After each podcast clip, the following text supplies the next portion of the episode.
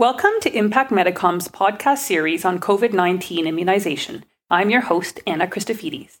In this episode, we discuss the impact of COVID 19 on immunocompromised patients, with a focus on hematologic malignancies and how we can better protect these people. Our guest on today's episode is Dr. Carolyn Owen, who is an associate professor in the Division of Hematology and Hematological Malignancies at the University of Calgary. Hope you enjoy it.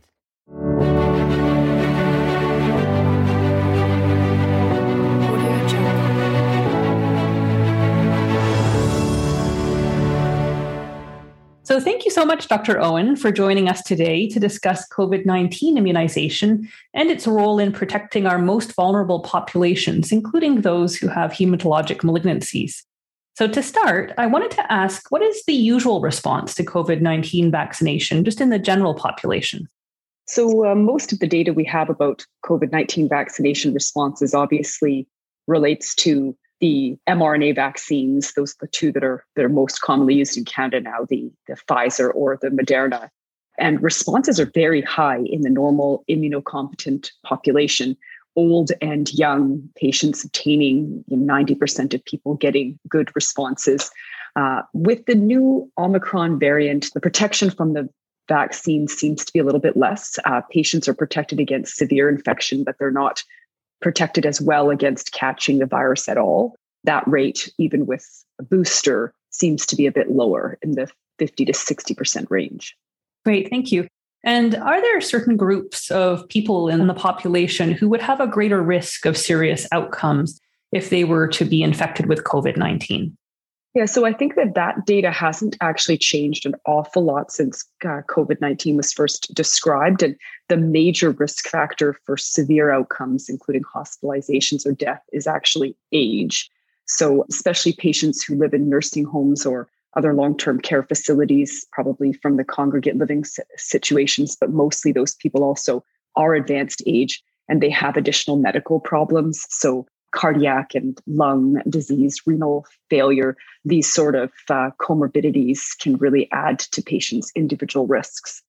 Right. And are there a, a, group of these people who have medical conditions that would be considered to be immunocompromised?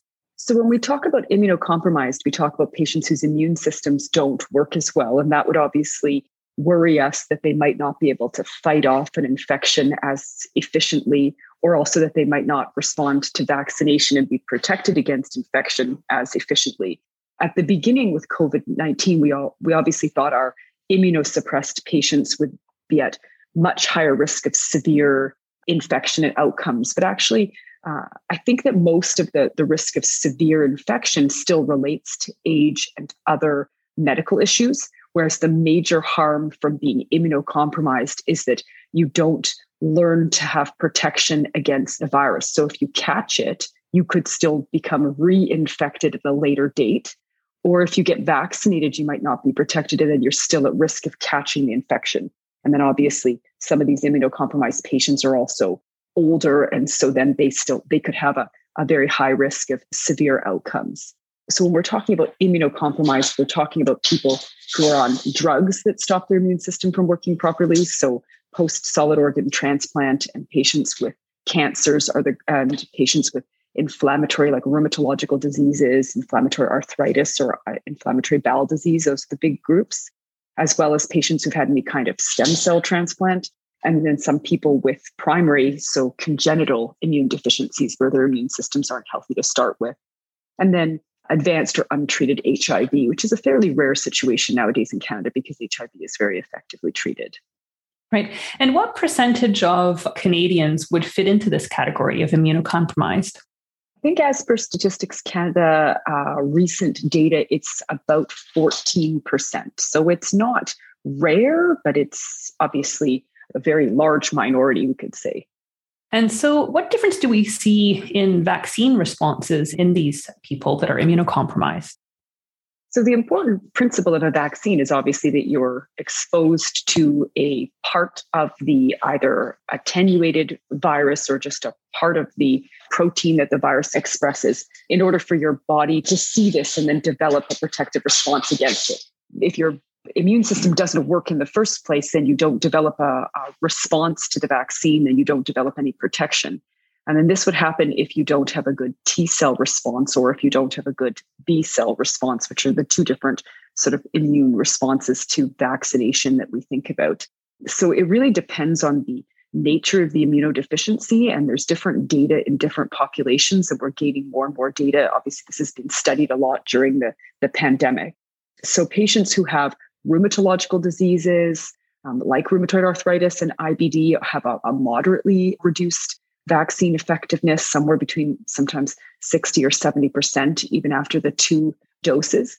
But patients with certain kinds of blood cancers or certain drug exposures, and patients even with solid organ transplant, the rate of vaccine responses is reported as even lower. So, certain blood cancer patients exposed to anti CD20 monoclonal antibodies have no reported response to vaccines up to one year from the last therapy. And the solid organ transplant data I saw recently was only about a 40% response rate, even sometimes after a third or fourth dose. The level goes up, but it's not particularly impressive even at four doses. Oh, so I guess if these patients aren't able to mount a, a response to the vaccine, it must be very difficult for them to sort of go about in the world and risk exposure. So, what is some of the psychological impact that might be placed on these people?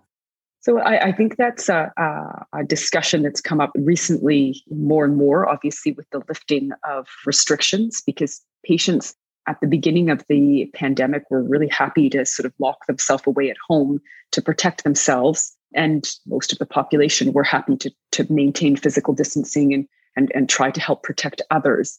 But I think with time, obviously, people have become very tired of this and being housebound and not allowed to interact with other people is really very isolating and uh, depressing. I had a patient just the other day say that, you know, even getting together with family members, the family members have children. And, you know, if you think that you're being super cautious yourself, you still need to have some interaction with people who are important to you. And so, you know, if you're you're you're staying at home, working from home, uh, wearing a mask wherever you go, even ordering groceries in from outside. The, these people still, um, it's very isolating to not be able to have friendly or family I- interactions. And I do think that uh, that now, obviously, for people who are of working age, when uh, return to work options have have come up and people are often being mandated to return to work, there's also a huge amount of fear associated with now returning to environments at work where you might be at risk of getting sick. Yeah, that must be very, very difficult. Can't even imagine. So I'm just thinking, uh, being a hemato-oncologist, I wanted to ask you some questions specific to those patients. What are some of the risk factors do those patients specifically have? So, patients with blood cancers, uh, those with B cell malignancies, the B cells are the producers of antibodies. So, in normal B cells make our antibodies, and several of the chronic B cell neoplasms are associated with poor antibody production that has nothing to do with COVID 19 or vaccination. And so patients with this secondary hypogammaglobulinemia don't make good antibodies. And so, before any consideration of vaccination, we know that they are very unlikely to develop good antibody responses to vaccination when they don't develop good antibody responses to anything. And then, obviously, there's also sometimes T cell deficiency, more commonly related to the drugs that we give than often to the disease itself. So, most of the lymphomas and leukemias, myeloma, have uh, uh, a greater impact, I would say, on the B cells than on the T cells, but our drugs frequently impact both. And then hematopoietic stem cell transplant or bone marrow transplant, obviously the entire immune system is suppressed and then the new cells are are uh, given time to to to repopulate. Well, all all um, functions of the immune system are impaired. So mostly they wouldn't have B or T cell function for several months after the transplant. So they're the very very high risk group. And so, what can we do to further protect these patients? If you can talk a little bit about potential prophylaxis therapies and so on. So at present, unfortunately, we don't have what we would consider to be effective prophylaxis therapies available. And by prophylaxis, we think about treatments that would prevent people from catching infection in the first place. I mean, we can give IVIG, which is intravenous antibodies from other people, which can help a bit with general immunity, but it isn't specific to COVID 19. And the level of COVID 19 antibody protection from that sort of pooled product would be very low.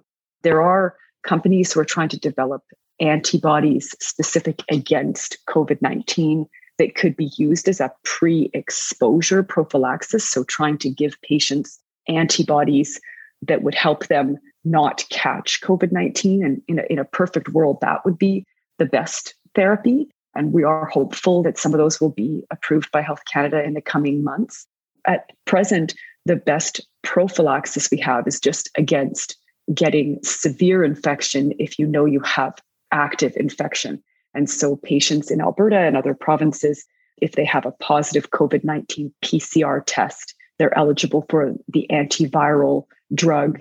The trade name is Paxlovid, or for sotrovimab, which is an antibody therapy against the virus. Um, but those are approved, as I said, only for people who know they have COVID 19 it's supposed to be given very soon after onset of symptoms.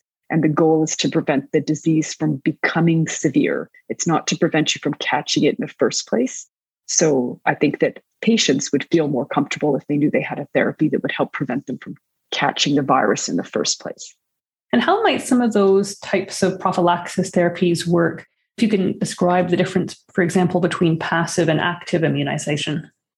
So, active immunization would relate to sort of our own bodies seeing parts of the virus through like vaccination. So, you and I will have received our COVID 19 vaccine, and the mRNA uh, is the messenger that's telling our body to make the protein that is similar to the protein or the same appearance as the actual spike protein of the virus. And so now the body sees this protein that it hasn't seen before. It's a foreign product and it makes an immune response against it. So we develop both T cells recognizing this protein and activating B cells that uh, sort of latch, make antibodies that latch onto the protein and clear it from the system. So that if in future we're exposed to the virus and we catch the virus and it gets into our system, our body already is primed for that, and our T cells and our B cells are ready to quickly neutralize the virus. So, passive immunization is literally giving patients sort of medication that is synthetic or pooled antibody product. And so, you're not activating their T cells or B cells, you're giving them the end product that they should have been able to make themselves, but they, they can't. That's a really good explanation. Thank you. I'm just thinking about your own patients. Can you share any stories of patients under your care who you feel could have benefited from some kind of additional protection? So it's interesting. If you'd asked me that question a couple months ago, I would have been able to think hard and come up with a couple examples. But asking now after the Omicron, the stories are sort of too many to choose between. So we've had at least weekly, more than one patient per week with positive COVID 19 infection testing since Christmas. Many of these patients are patients who are on active therapy and coming into the cancer center regularly, and they're being very cautious, and yet still they've obviously caught it either through hospital exposure or through family exposure. Some people know their cause of uh, exposure, and that can be quite difficult and cause a lot of interfamilial strife. I mean, there's stories of you know, an adult child being uh, opposed to vaccination and coming home around Christmas time and infecting an immunosuppressed parent in the house. Obviously, that can lead to a lot of uh, anger and resentment, especially we have had a couple patients who have died of infection. And then uh, the last thing you need if you're suffering that grief is also to worry about whether you're in some way responsible for the patient having acquired COVID 19. So, obviously, if we knew that we had protective mechanisms that would allow people to be able to spend time with their family, even if the family is being careful but not 100% certain that they wouldn't be able to catch infection from them, And that would you know, be hugely valuable for all of our, our heme cancer patients. Yeah, that definitely puts it all into perspective, doesn't it? Very difficult situations, I'm sure. I'm just wondering, you know, are you working on any initiatives that would help to create awareness about prophylaxis in this patient group? So, interestingly, we are working on a manuscript, a, paper, which obviously will mostly be received by healthcare practitioners discussing the prophylactic options that are available and the, the reason for the need, uh, just like we are discussing this population of patients. who mostly are all fully vaccinated and very committed to doing everything they can to protect themselves. And yet, despite having done all that was asked, they remain unprotected and at high risk of bad outcomes. So, you know, it's one thing to to have decided not to be vaccinated and to accept that risk, but to be uh, unlucky enough to have developed lymphoma, which isn't your fault, or leukemia, it's not your fault in the first place, and then you did all that you were asked, and you went and got three or four, four doses of vaccine, and at the end of the day, you have no protection. Those people, you know, they deserve the help that we can provide them with these sort of prophylactic therapies. Hopefully, we can advertise this even more broadly if the antibody pre exposure prophylaxis is funded in Canada. Hopefully, we can make it available to those most needy patients very quickly and we can notify them of the possibility. I'm still surprised that the pre, the sort of post exposure prophylaxis that is currently available, the sotrovimab and the Paxlovid, many patients don't seem to know about it. And we keep trying to tell everybody, but we don't have a really good mechanism of notifying every patient at the cancer center when a, a new therapy becomes available. So we do really want to try to make sure that this is more broadly known, that hopefully that new therapy is coming soon so that when it's available, patients can get it right away because obviously to prevent infection, you need to give it to them before they're continuing to be exposed to the high rates of infection in the community now. Well, I hope uh, those initiatives can help to raise the awareness of this issue. It's great that you're working on those things. And just wondering now, do you have any additional advice that you would give to physicians who are caring for these patients?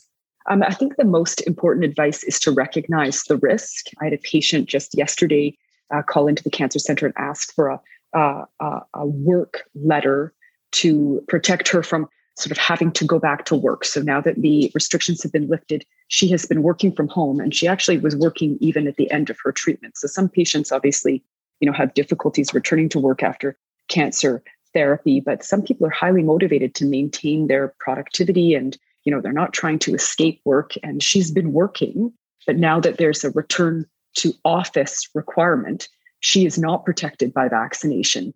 And she asked her family doctor, and the family doctor said, You've had two doses of vaccine. You should go back to work. And that was the opposite to what we were telling her. So I think that it is important for people to recognize that having the vaccine in immunocompromised patients does not mean that they are safe. And the patients need to know that, and their family members and other physicians, healthcare providers need to understand that so that we sort of protect them from outside, if that makes sense. Yeah, that makes a lot of sense. And I, I really want to thank you so much, Dr. Owen, for this really enlightening discussion. And uh, thank you so much for your time and uh, good luck with the, the paper and all the initiatives that you're working on.